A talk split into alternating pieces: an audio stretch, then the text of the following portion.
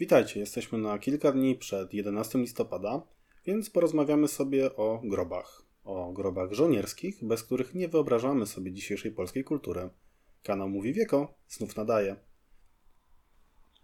Europa kształtowała się przez wojnę i przez setki lat uczestniczenie w nich to była dobra zabawa, ale tylko dla bogatych i dla wysoko postawionych. Raczej starano się ich brać żywcem, dla okupu, ewentualnie jeśli już nawet rycerz zginął, bo takie ostatecznie było jego ryzyko zawodowe, to za jego trupa można było też wziąć niezłe pieniądze. Wypadki, gdy po bitwie nie można było się doszukać szlachetnie urodzonych zwłok, oczywiście się zdarzały, ale identyfikować pospólstwa nikt nawet nie próbował. Dla naszej dalszej historii przyda nam się jeden przykład. Hetmanowi Stanisławowi Żółkiewskiemu Turcy pod Cycorą ucięli głowę, ale potem za okupem ją oddali – Wielkiego wodza, w przeciwieństwie do jego żołnierzy, pochowano z honorami. Na grobie zdobywcy Moskwy wyryto dwa antyczne cytaty. Pierwszy, że pięknie i zaszczytnie umierać za ojczyznę, a drugi, że z jego kości narodzi się mściciel, na czym zbudował swoją prywatną legendę prawnuk wodza, Jan Sobieski. W pewnym momencie podobny kult objął wszystkich poległych żołnierzy i o tym będzie nasza dzisiejsza opowieść. Zaczniemy od średniowiecznych i nowożytnych praktyk, Potem przyjrzymy się, jak obyczaje zaczęły się zmieniać w XIX wieku. Skupimy się oczywiście na polskiej specyfice, ale na tle europejskim. Przejdziemy tak więc przez powstania, zwłaszcza styczniowe, do wybuchu I wojny światowej. Opowieść skończymy na warszawskim grobie nieznanego żołnierza, który wykazuje już wszystkie cechy dzisiejszej urzędowości. Normą europejską było rozdziobywanie przez kruki i wrony. Nawet własnych towarzyszy nie zawsze chowano. Zostawiano ich tam, gdzie padli. Nie było to nic wstydliwego. W piosenkach o ciężkim żołnierskim losie to jest popularny motyw. Na przykład w pieśni o żołnierzu tułaczu, którą notujemy od XVI wieku, wojacy tłumaczą siostrze poległego towarzysza, że leży on sobie na kamieniu, lewą nóżkę ma w strzemieniu. Nikt nie miał wyrzutów sumienia, nikt nie przeprosił za niepogrzebanie brata, choć teoretycznie jest to chrześcijański obowiązek. Zwłokami nieprzyjaciół jeszcze mniej się przejmowano. Jan Chryzostom Pasek się wręcz chwalił, jak to użył zwłok grubego Moskwicina jako poduszki. Tabory nie dojechały, nie miał koca, nie chciał spać na gołej ziemi, więc spał na trupie swojego przeciwnika. Nikogo to mocno nie zdziwiło, chociaż była to na pewno dobra anegdota. Zaskakujące to było działanie w drugą stronę. Mianowicie za cnotę Ludwika Świętego, króla Francji, uważano to, że zbierał kości z pobojowisk i je grzebał. Tak, to było uważane za działanie heroiczne, godne prawdziwego męża Bożego.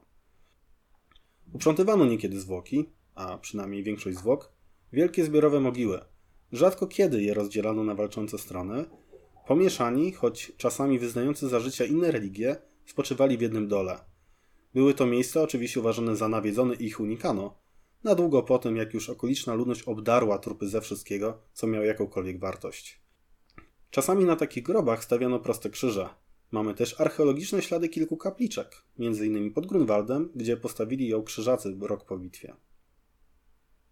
Bliżej naszych czasów sytuacja trochę się zmienia.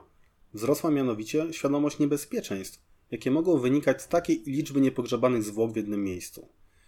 Zatem do grzebania trupów od drugiej połowy XVIII wieku podchodzono rzetelniej. No, przynajmniej w teorii. Nie był to dalej priorytet.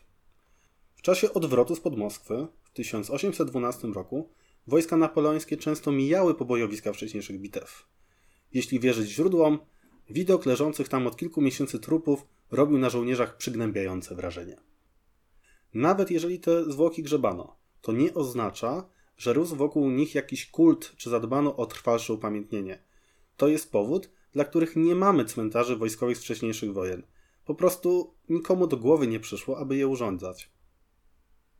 Zanim przeniesiemy się na ziemię polskie, to jeszcze historia ostatniego utylitarnego traktowania poległych żołnierzy w Europie. Działo się to po bitwie pod Sedanem w 1870 roku. Prusacy nie pochowali, tylko spalili zwłoki swoich francuskich przeciwników. To już, wiecie, moment funkcjonowania cmentarzy romantycznych, to już jest pełen wiktoriański kult zmarłych, więc Paryż zaprotestował. Na ten protest rząd w Berlinie ogłosił, że decyzję podjęto ze względów sanitarnych. Taka odpowiedź spotkała się z dużym zrozumieniem opinii publicznej w obu krajach. Przejdźmy do Polski. Zniknięcie Rzeczypospolitej z mapy otwiera nowy rozdział naszej narodowej kultury. Bardzo ważne miejsce zaczynają odgrywać w niej groby przodków, zwłaszcza takich, do których można się wprost odnieść w kwestiach narodowo-wyzwoleńczych. Miejsca pochówków poległych w walce o wolność stały się celem pielgrzymek, celem tego tak zwanego pielgrzymstwa polskiego. W podzielonej przez zaborców w Polsce czasami jedyne pomniki, jakie można było stawiać wielu zasłużonym postaciom, to były ich nagrobki. To z tego czasu pochodzą upamiętnienia również pobojowisk z poprzedniego stulecia, tak jak mogiły konfederatów barskich czy powstańców kościuszkowskich.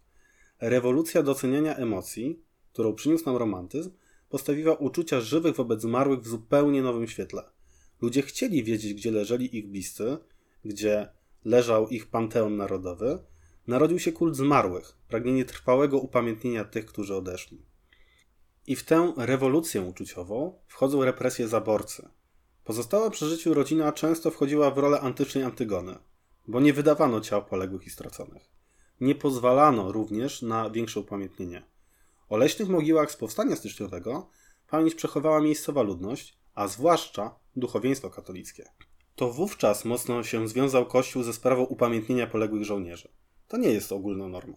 Jeszcze w czasie wojen napoleońskich na grzebanie żołnierzy księstwa warszawskiego warszawscy księża misjonarze patrzyli bardzo źle. Postrzegali to jako uszczuplenie dochodów, dodatkową pracę, marnotrawienie miejsca na cmentarzu świętokrzyskim, którym zarządzali. Nawiasem mówiąc, w miejscu tego cmentarza dalej nie ma żadnego upamiętnienia do dnia dzisiejszego. Od powstania 1963 roku w krużgankach i nawach wielu świątyń, szczególnie w Galicji, znalazły się miejsca na upamiętnienie powstańców. Na cmentarzach powstały pierwsze kwatery dla uczestników powstań. Lwów i Kraków rywalizowały o zmarłych weteranów, aby móc ich pochować.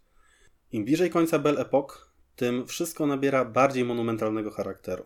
Spokojnie, Europa zaraz nas dogoni w czasie I wojny światowej, ale z zupełnie innych powodów. Cesarz Niemiec Wilhelm II żegnał swoich żołnierzy zapewnieniem, że wrócą z domu zanim liście spadną z drzew. Pomylił się. Pierwsza wojna światowa trwała 4 lata i pochłonęła 20 milionów ludzkich istnień. My dzisiaj nie pamiętamy o grozie I wojny, bo druga była jeszcze gorsza, ale dla cywilizowanej Europy stanowiła szok, stanowiła traumę, ale przede wszystkim ciągłe zapotrzebowanie na nowe mięso armatnie. Jak przekonać do ofiary życia kolejne tysiące obywateli, aby zastąpiły zmasakrowanych poprzedników? Między innymi sięgnięto po nowy typ cmentarza. W taki sposób powstały współczesne cmentarze wojenne. Cmentarze wojenne były projektowane, aby wzbudzić konkretne emocje.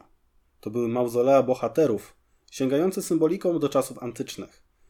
Kult żołnierza, zbawcy ojczyzny, poległego na polu chwały, został wpisany jako ważna część państwowej propagandy. Im bardziej bezsensowna była śmierć jednostki w zmechanizowanej wojnie, tym bardziej ją gloryfikowano. To naprawdę jest mocna ironia, że zwłokami prostego żołnierza zainteresowano się dopiero w momencie, kiedy jego jednostkowa walka miała najmniejsze znaczenie w całej długiej historii wojen. Zdjęcia nowych, pięknych cmentarzy kolportowano w prasie i jako pocztówki rozpowszechniano w gigantycznych nakładach. Cmentarze te, z przyczyn oczywistych, wyrastały w strefie przyfrontowej. Po zakończeniu wojny często znalazły się za granicą. Wielu żołnierzy było tak zmasakrowanych, że ich nie rozpoznano i nie pochowano pod ich własnymi nazwiskami.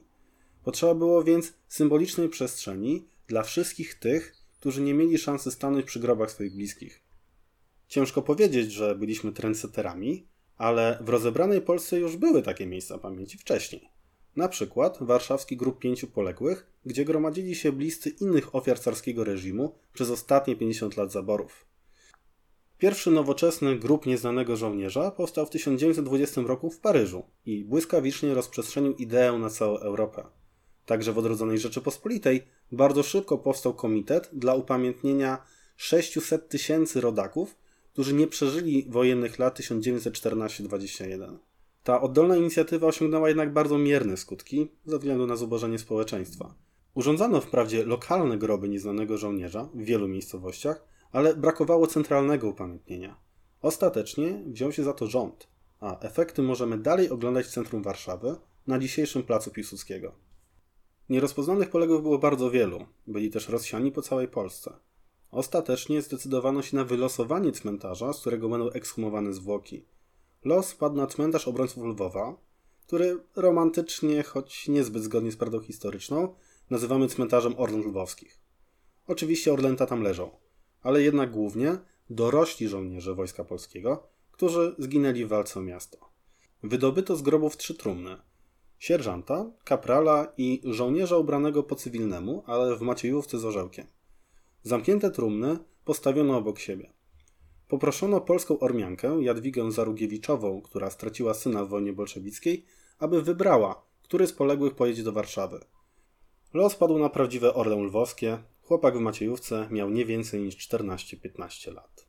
Przewozowi trumny do Warszawy towarzyszyły tłumy, które zbierały się na dworcach i wzdłuż torów kolejowych.